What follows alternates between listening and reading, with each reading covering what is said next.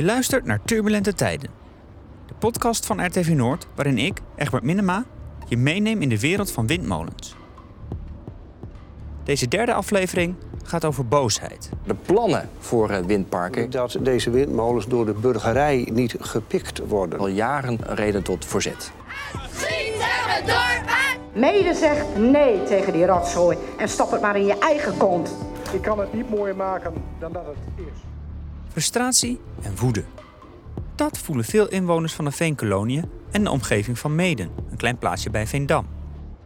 Dat is vanwege de plannen van grote windparken die in die gebieden moeten verrijzen.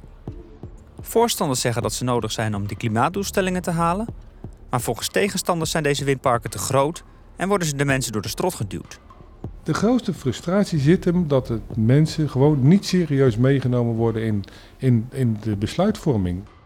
In deze derde aflevering van Turbulente Tijden verdiep ik me in deze boosheid.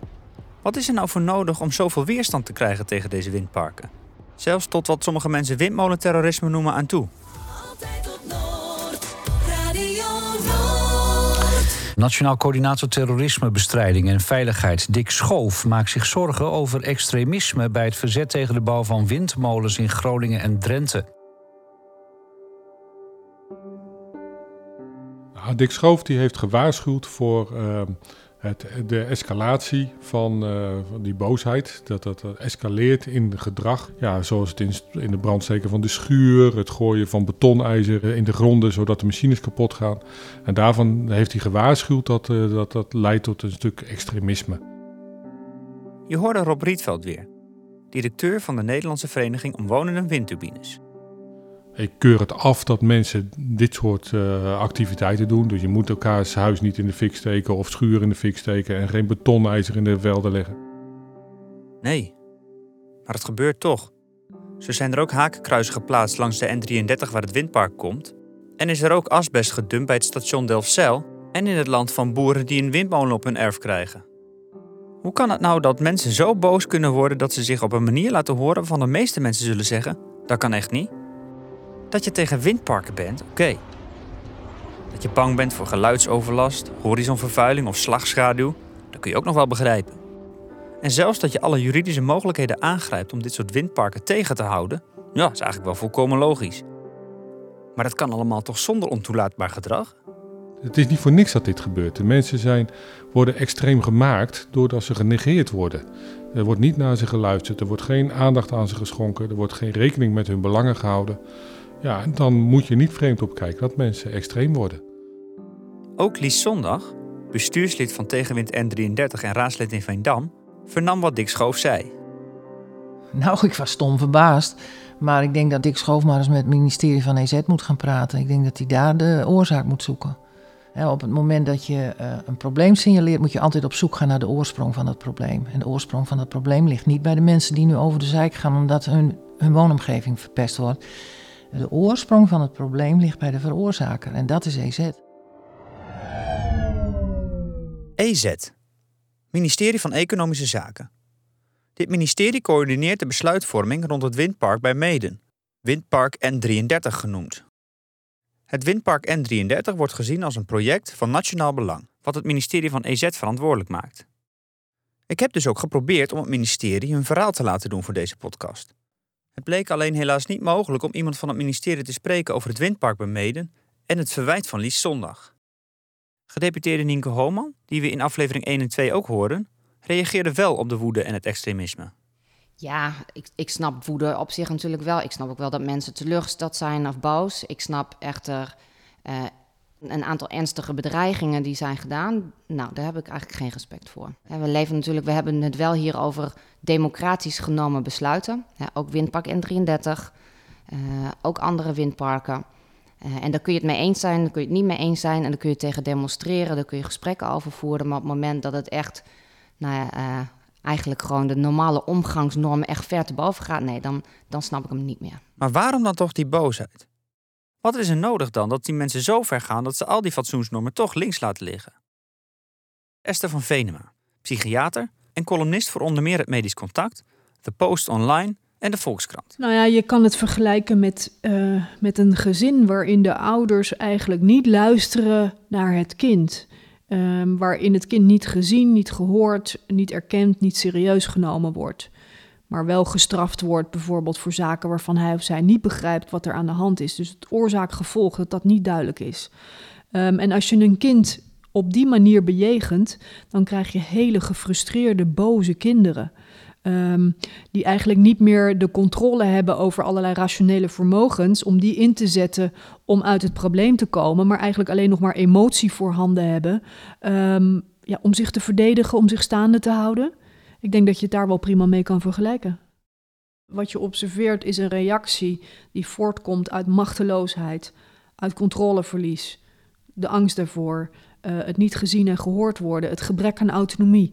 Ik denk dat dat ehm, allerlei componenten zijn waarvan uit je die heftige emotionele reactie prima kan verklaren.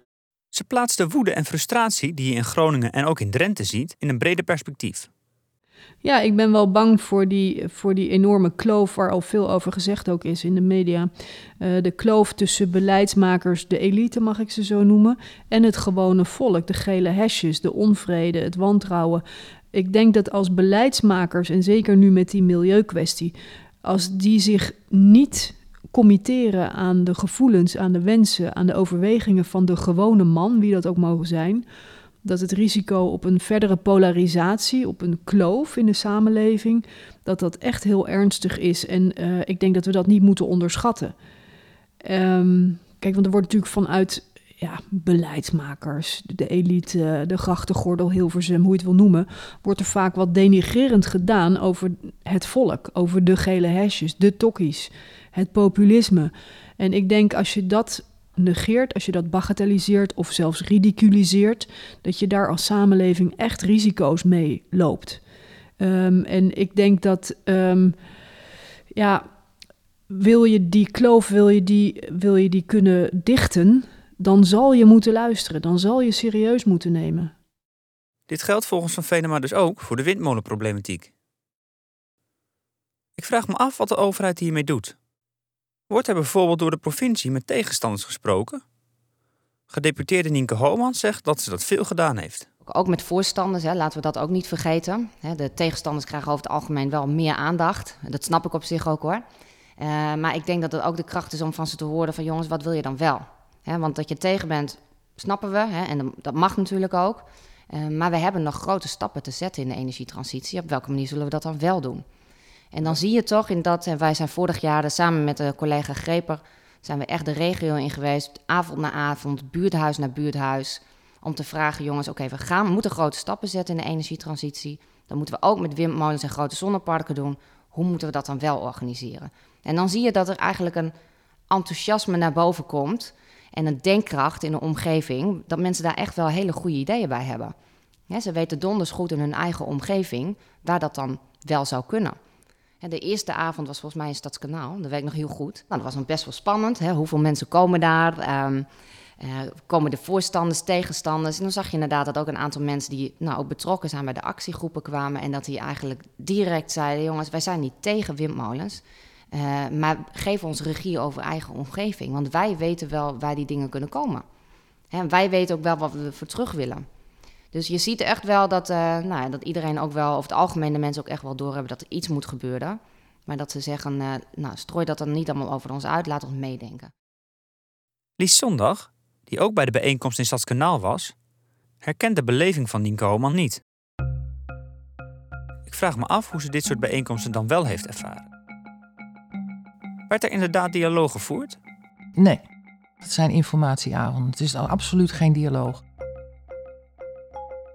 Je wordt geïnformeerd, meer niet. En dat zijn dus de pasklare plannen, zoals ze voorgelegd worden. Die worden daar gewoon uh, gepresenteerd. Je mag honderd vragen stellen, maar je krijgt het antwoord dat er niets aan te veranderen is en dat het moet. Het is vastgelegd. Het is afgesproken. Het moet, het moet, het moet, het moet. Van uh, de Rijksoverheid, het moet van Brussel.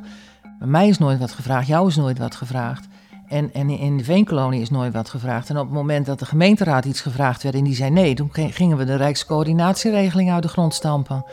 En toen gingen die boeren met elkaar een groter park bedenken wat 100 megawatt werd. En toen hoefden ze gemeentes helemaal niet meer, eh, helemaal niet meer te vragen. Woede, frustratie, onmacht. Overduidelijk aanwezig. Ik weet dat het broeit. En in Mede, ja, daar is de boel wel zo vreselijk eh, uit de hand gelopen. Dat, eh, ja, ik, ik hoor daar ook berichten over van dat mensen zeggen van als die de molens hier komen, dan eh, gaat er brand erin en noem maar op. En ja, dat, dat klopt. Er zijn, zijn ook mensen, vooral toen, toen het ehm, in het heetst van de strijd, hè, toen al die procedures nog steeds met die infoavonden, gedeputeerden moesten onder politiebegeleiding naar buiten. Dat tekent de sfeer. Mensen zijn gewoon zo verschrikkelijk boos. Ik bedoel, als jij hier je woning hebt aan de rand van Mede, je kijkt over dat vrije veld.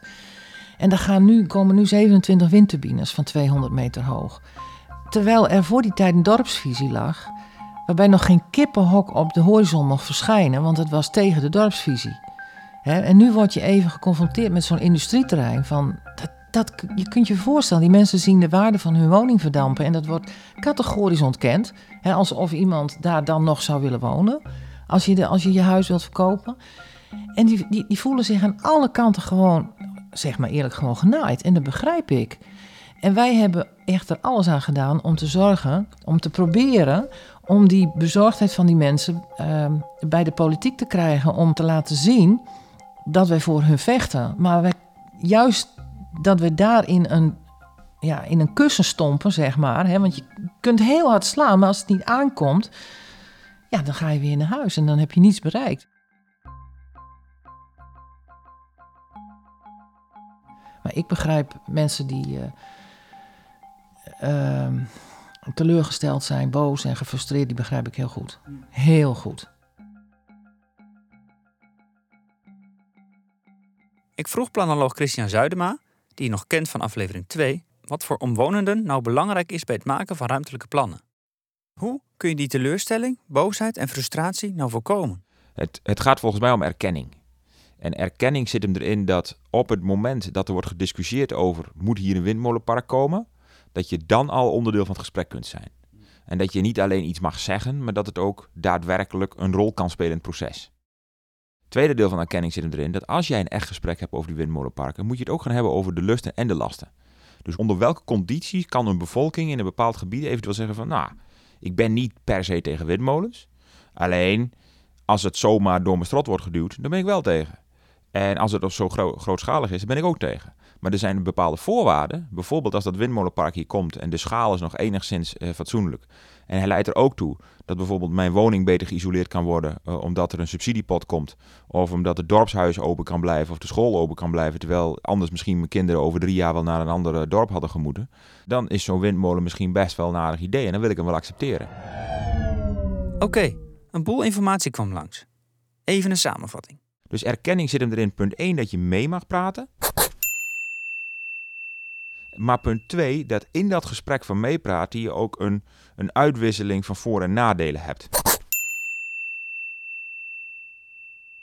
En dat wil niet zeggen dat iedereen dan zomaar eh, zegt van, oh, dan wil ik ze wel. Er gaan er nog mensen zijn die zeggen van, ah, nee, ik wil het niet. Nou, dat mag. Eh, die mening hoort erbij. We zitten in een democratie, dus dan moet je die mening ook gewoon kunnen uiten.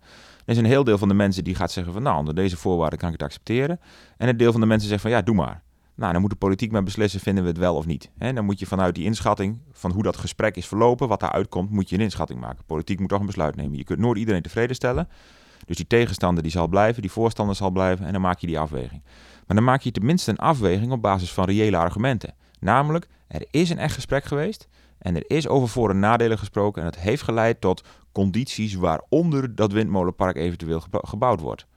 En dan zul je ook zien dat zelfs die tegenstander, die nog steeds tegen is, maar die gaat dan in ieder geval denken van, nou ja, oké, we hebben het er tenminste wel echt over gehad. En uiteindelijk heb ik niet mijn mening erdoor kunnen drukken. Het, is de mening van anderen geweest die erdoor is gegaan. Maar het is niet zo dat wij als gemeenschap in ons geheel, dat onze mening er helemaal niet toe deed. En dat het dus uiteindelijk van bovenaf kwam eh, en het wordt er gewoon doorgedrukt. Dus het gaat er op zijn minst om dat je die erkenning organiseert. En ik denk dat dat echt mis is gegaan. Dat ziet gedeputeerde Nienke Holman ook zo. De plannen zoals ze nu zijn gemaakt, heel veel mensen daar zeggen ook... we zijn niet tegen windmolens, maar de manier waarop het gegaan is vinden wij niet netjes. Nou, wij zeggen nu, terugkijkend, we zouden het ook echt anders doen... als dat we het in die tijd hebben gedaan. En laten we wel wezen, we hebben ook nog hele grote stappen te zetten. Dus we weten ook gewoon in Groningen, voor ons eigen gebruik... hebben we echt ook gewoon nog windmolens nodig. Maar dat gaan we dan wel op een andere manier organiseren. Dus ook de kans voor de mensen om dan te komen zeggen wat ze wel willen. Hoe zou dat dan kunnen? Wat is daarvoor nodig? Is er een goed voorbeeld van? Dat hoor je in aflevering 4.